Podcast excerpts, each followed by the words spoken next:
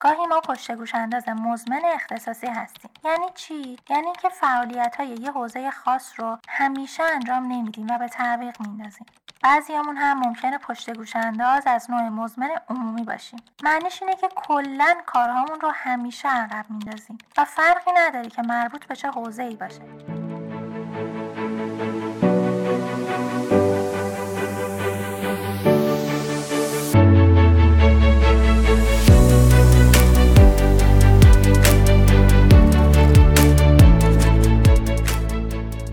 سلام. زهرا یادگاری هستم و در قسمت ششم از پادکست 404 به موضوع پشت گوش اندازی و یا اهمال کاری می‌پردازم.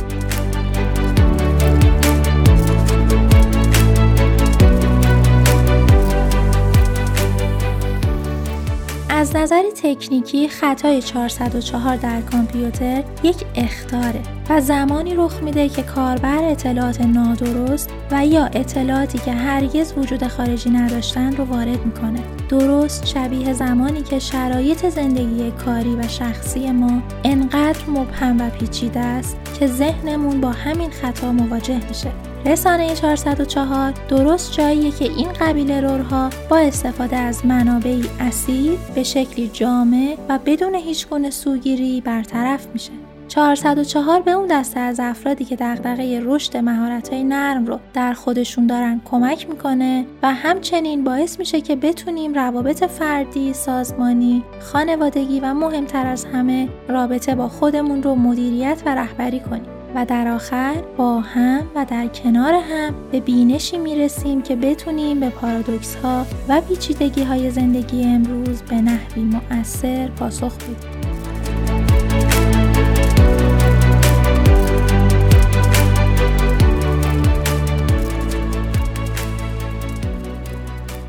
procrastination یا پشت گوش اندازی به معنای اینه که ما کارهامون رو عقب میندازیم و به فردا موکول می‌کنیم.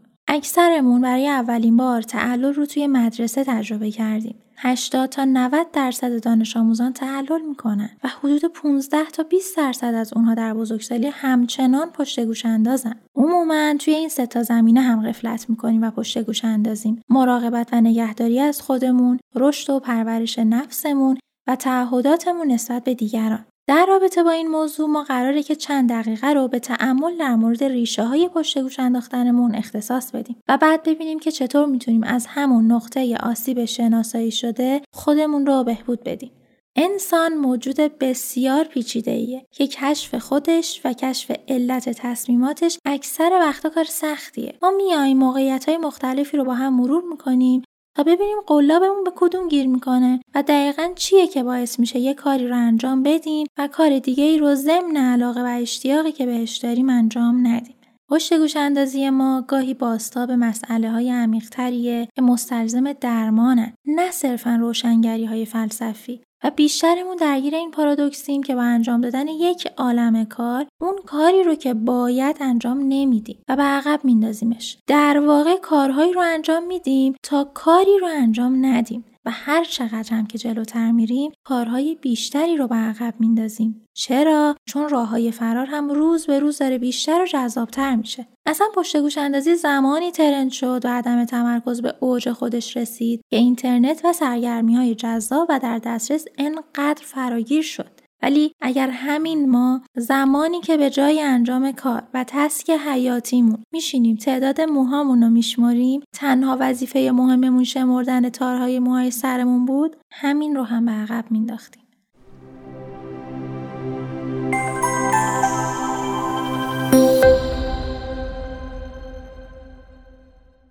شاید فکر کنید مسئله مدیریت زمانه. ولی دکتر تیم پیکل استاد روانشناسی و عضو گروه تحقیقاتی اهمالکاری در دانشگاه کارلتون اتاوا میگه تأخیر یک مشکل تنظیم هیجانه نه یک مشکل مدیریت زمان. همچنین ریشش به مراتب آبزیرکاهتر از تنبلیه و موضوع سر اجتناب از احساسات منفیه. یه جورایی در مورد تنظیم خلق و خو. یعنی چی؟ یعنی یه کاری ممکنه حس عدم اعتماد به نفس بیکفایتی ناامنی ترس از شکست و استراب رو در ما تحریک کنه. و همین حس منفی مانع از انجام اون کار مفید بشه. بعد که صورت مسئله پاک شد دیگه خیالمون راحت میشه.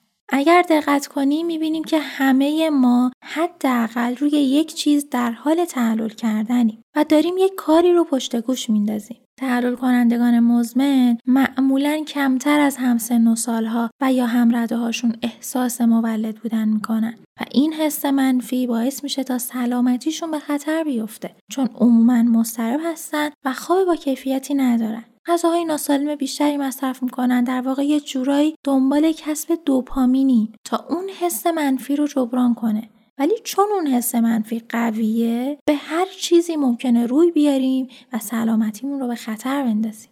اولین و شایع ترین ریشه ای که دوست دارم بهش اشاره کنم کمالگرایی ماست. برای اینکه بدونیم کمالگرا هستیم یا نه و علت پشت گوش اندازیمون کمالگرایی هست یا نه باید به نشانه هاش توجه کنیم. تفکر سیاه و سفید رقابت افراطی از نظر کمالگراها فقط یک راه صحیح وجود داره. خیلی با خودمون مهربون نیستیم و سختگیرانه خودمون و کارمون قضاوت می‌کنیم. تا می‌بینیم مطابق معیارهامون نیست با پشت گوش انداختن حذفش می‌کنیم. در صورتی که ارزیابی باید بعد از اقدام صورت بگیره. و اگه ما کمالگراها قبل از اقدام ارزیابی کنیم از انجامش منصرف میشیم. خیلی وقتا ما فکر می‌کنیم یا یک ویژگی رو داریم یا کلا نداریم. گاهن روانشناسا یا خودمون میایم یه لیبل می‌زنیم و دیگه خودمون رو همون شکلی متصور میشیم در صورتی که غلطه. ما ممکنه در زمینه های کمالگرا باشیم. اجازه بدین یه مثال بزنم. مثلا اگر مدیر باشیم توی ارزیابی یک واحد به خصوص به شدت کمالگرایانه ارزیابی رو انجام بدیم ولی نسبت به یک واحد دیگه استانداردهای سهل تری داشته باشیم. یا شاید توی بعضی موقعیت ها تمام ارزش فردیمون رو منوط به عمل کردمون بدونیم.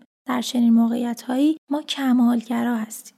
یه کاری رو تا ابد به عقب میندازیم به امید اینکه خیلی حرفه‌ای و خفن شروعش کنیم. یا برای انجام کاری به کمک کسی احتیاج داریم ولی به خاطر نگاه کمالگرایانه صفر و صدیمون از هیچ کس کمک نمی‌گیریم و می‌خوایم صفر تا صدش به عهده خودمون باشه. در نتیجه اون کار دائما به عقب میافته.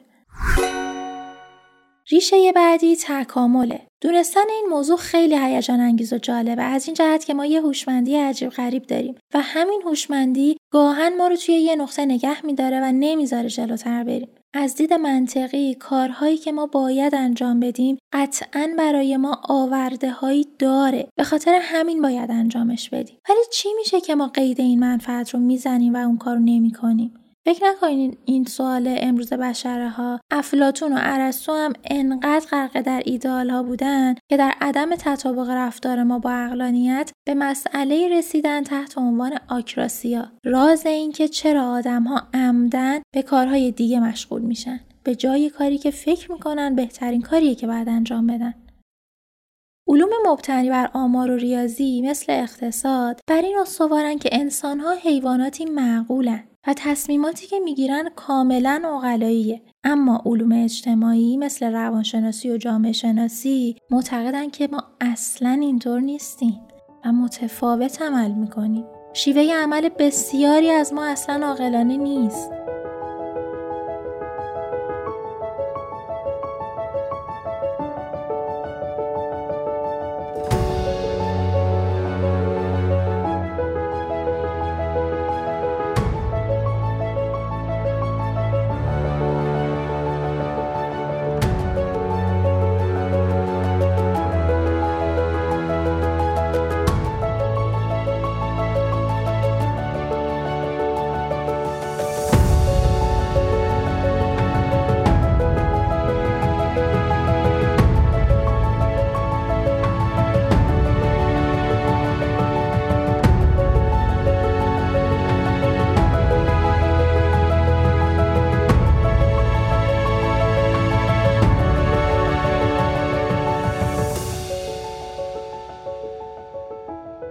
برگردیم به اصل صحبت. تا اینجا گفتیم حسهای منفی یک کار بهمون به اجازه پیشروی نمیده. اما وقتی اجتناب می‌کنیم حسهای منفیمون بدتر میشن. یه جورایی ما برای اجتناب از حسهای منفی تعلل می‌کنیم. ولی حس منفی بیشتری رو تجربه می‌کنیم در آخر.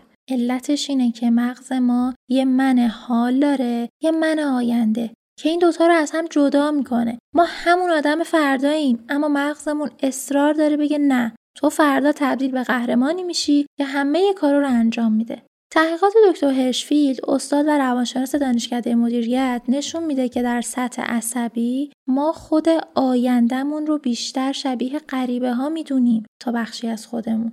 خود اینم یه پارادوکسه. در واقع این نگرش مغز هم به ما امید و انگیزه حرکت میده تا به قهرمان آیندهمون نزدیک بشیم همچون زیادی خوشحاله ما رو همینجوری تو نقطه صفرمون نگه میداره. و میگه این کاری که الان داری اجتناب می‌کنی ازش مشکل تو نیست. مشکل اونیه که فردا قرار انجامش بده. و چون خیلی آدم قهرمانیه حتما از پسش برمیاد. ما هم به حرفش گوش میدیم و میریم جلو. یهو می‌بینیم قهرمانی در کار نیست و مسئولیت دیروز همچنان روی دوش امروزمونه. بدتر از همه این که ما حتی در مواقع استرس کمتر قادر به تصمیم گیری متفکرانه و آینده محور هستیم. چرا؟ چون آمیگدال بخش تشخیص دهنده مغز وقتی با کاری روبرو میشه که حس ناامنی بهش دست میده اون رو یک تهدید واقعی تلقی می‌کنه و اون رو دشمن عزت نفس و رفاهمون درک می‌کنه. حتی اگه به طرز منطقی تشخیص بدیم که به تعویق انداختن این کار استرس بیشتری در آینده برامون ایجاد می‌کنه. مغز همچنان به فکر تهدید زمان حاله. همین تهدیده که البته 99 درصد مواقع نجاتمون داده از بد به تولد. وگرنه هزاران بار تا حالا بدون این آلارم های خطر مغز جونمون رو از دست داده بودیم. هرشفیل در مطالعه از مغز افراد اسکن fMRI می‌گیره و می‌بینه که تصور اونها در مورد خودشون توی اون لحظه و تصورشون در مورد خودشون در آینده در دو بخش مجزای مغز پردازش میشه. و به همین علته که اینها رو دو تا آدم مستقل تصور می‌کنه. خیلی جالبه ها. او در مطالعه از افراد می‌پرسه که اگه ده هزار دلار بهشون بده چجوری خرجش می‌کنه؟ بدون اینکه چیزی بگه به یه سریاشون تصاویر افراد سالمند رو نشون میده و به یه سری هم نشون نمیده. نتیجه مطالعه چی میشه؟ میگه که افرادی که عکس سالمندها رو دیده بودن دو برابر کسایی که ندیدن در حساب بازنشستگی سرمایه گذاری کردن. بریم سراغ یک علت ریشه دیگه. بیاین با هم یکم بریم عقب به تجربه هامون فکر کنیم. موفقیت هامون رو تجسم کنیم. روزی رو یادتون میاد که در کاری تشویق شده باشین و خوشحال اما ته دلتون بترسین ترس از اینکه حالا بعدش چیکار کنم چون استاندارد انتظاراتی که از من میره رفت بالاتر. اگه نتونم تو همین سطح بمونم چی؟ اگه دوباره نتونم رکورد خودم بشکنم چی؟ می‌بینین هم ترس از شکست باعث تعلل ما میشه و هم گاهی ترس از پیروزی. و آنچه که پس از پیروزی رخ میده خیلی وقتا ترسناکه. حتی ممکنه ما به خاطر بهتر نبودن از کسی که براش ارزش قائلیم از موفقیت میترسیم. اینکه نکنه فاصله بینمون بیفته. یه جورایی احساس گناه بیش از حد. لازم نیستی که تاکید کنم که چقدر مهم اینجور مواقع موانع عظیم ساخته ذهنمون رو توسط تراپی یا مطالعه درمان کنیم.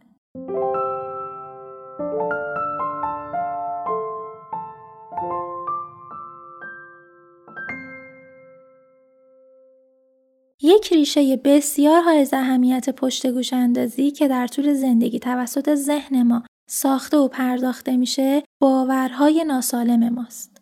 باور به خواسته های انعطاف ناپذیر.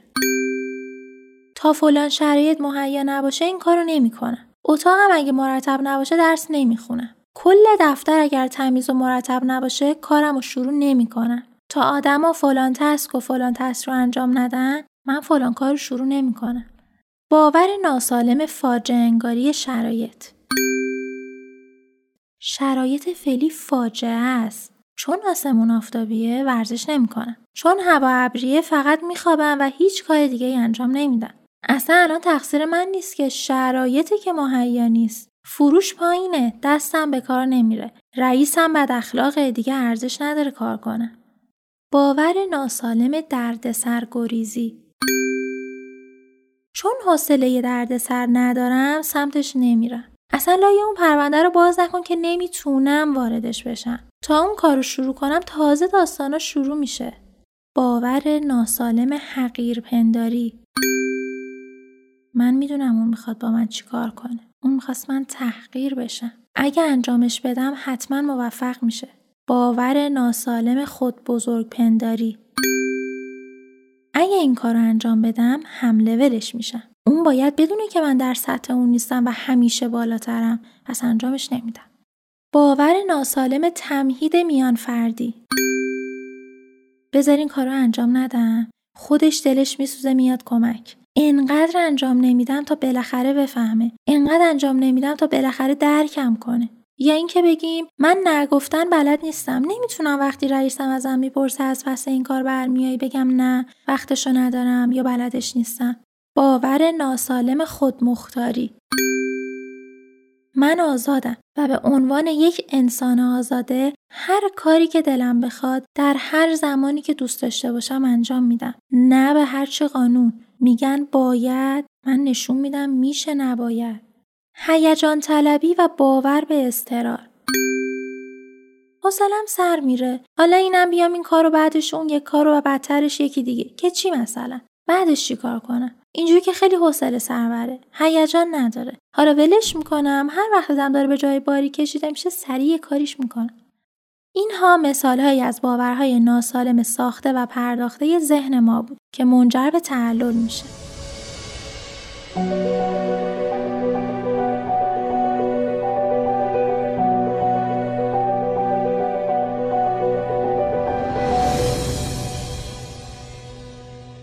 آدم گرنت یه جاهایی هم ما پشت گوش انداز نیستیم. اما محیطی که درش کار یا زندگی می‌کنیم پروکرستینوژنیکه راستش نتونستم ترجمه خوبی برای این واژه پیدا کنم. اما منظور اینه که محیط مستعد تعلل ما میشه. مثل وقتی که کارفرما هیچ استقلالی به ما در کارمون نمیده و یا ساختار مشخصی هم نداره. اگر در سازمان شما و یا حتی خانواده شما افراد دقیق و منظم هم در طی تعاملشون باهاتون نسبت به تعهداتشون تعلل می‌کنن حتما به این مورد فکر کنین که نگرش و نحوه تعامل شما به گونه ای نباشه که فرد ناچار به تعلل بشه. اصلا اگر باز به تجربه های شخصیمون رجوع کنیم می‌بینیم که در کودکی زمانی که کاری رو خودمون به اتمام میرسوندیم و درش مستقل بودیم باعث افزایش اعتماد به نفسمون می‌شد. اما همین که می‌دیدیم در حین کار داریم رصد میشیم کلافه می‌شدیم و شاید دیگه همیشه از انجام اون کار تفره می‌رفتیم. مشابه همین اتفاق در سازمان ها هم میافته. با این تفاوت که یک کودک شاید به نحوی عدم استقلالش رو ابراز کنه اما یک کارمند کارآفرین و یا ایده پرداز در سکوت انگیزش رو برای همیشه در اون سازمان از دست میده و هر کسی هم که جای اون بیاد همین اتفاق میفته و ما به غلط تصور می‌کنیم فرایند جذب و استخداممون دچار ایراد و مشکله.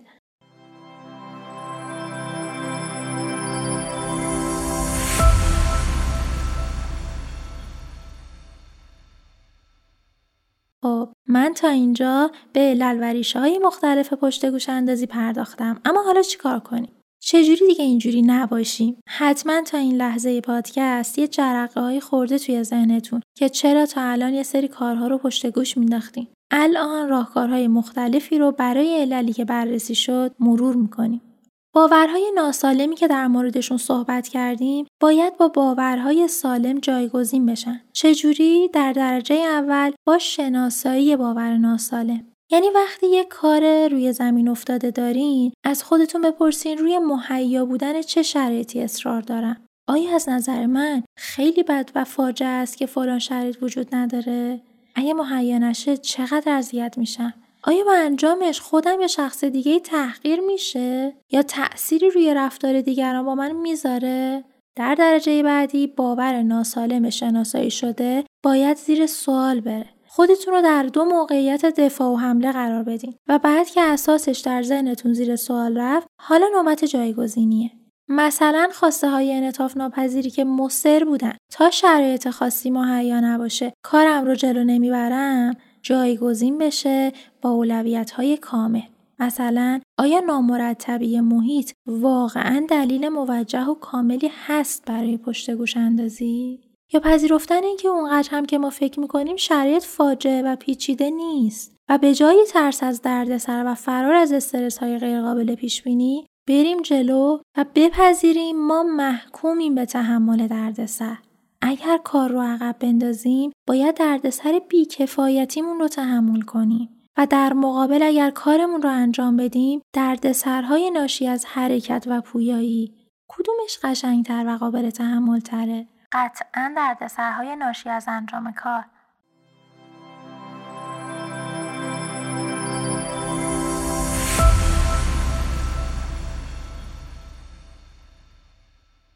ارسطو میگه انسان حیوانی عاقل است. رابرت هاینلاین میگه انسان حیوان عاقلی نیست بلکه حیوانی است که همه چیز را عقلانی جلوه می‌دهد.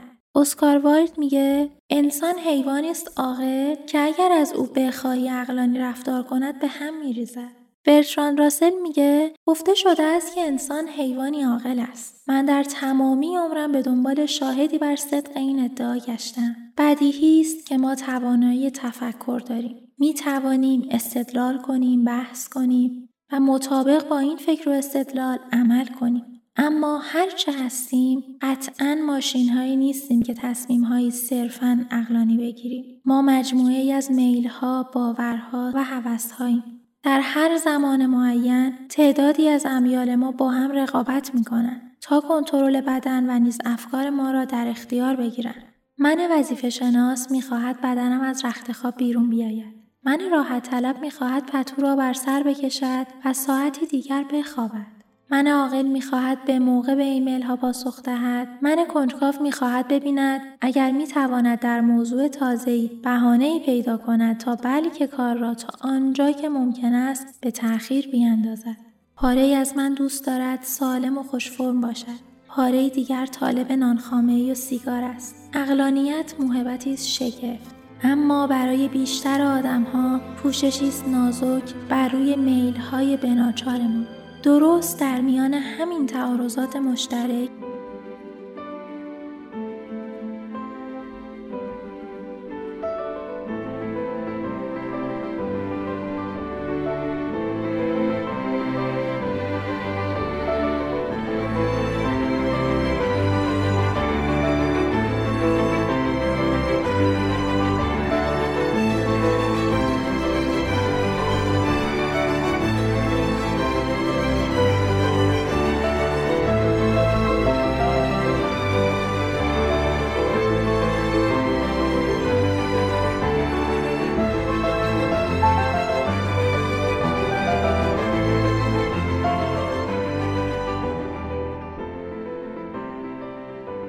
قسمت فهمیدیم که پشت گوش اندازی به چه معناست و متوجه شدیم که مربوط به ناتوانی ما در مدیریت کارهامون نیست بلکه مرتبط با احساسات و باورهای قلبی مونه و هر چقدر خودمون و حسمون رو بیشتر موشکافانه بررسی کنیم بهتر می‌فهمیم دقیقا به دلیل کدوم حس منفی کاری رو انجام نمیدیم. در اپیزود بعدی به راهکارهایی می‌پردازیم که می‌تونه بهمون کمک کنه تا کارهای مفید و مهم زندگیمون رو کمتر پشت گوش بندازیم.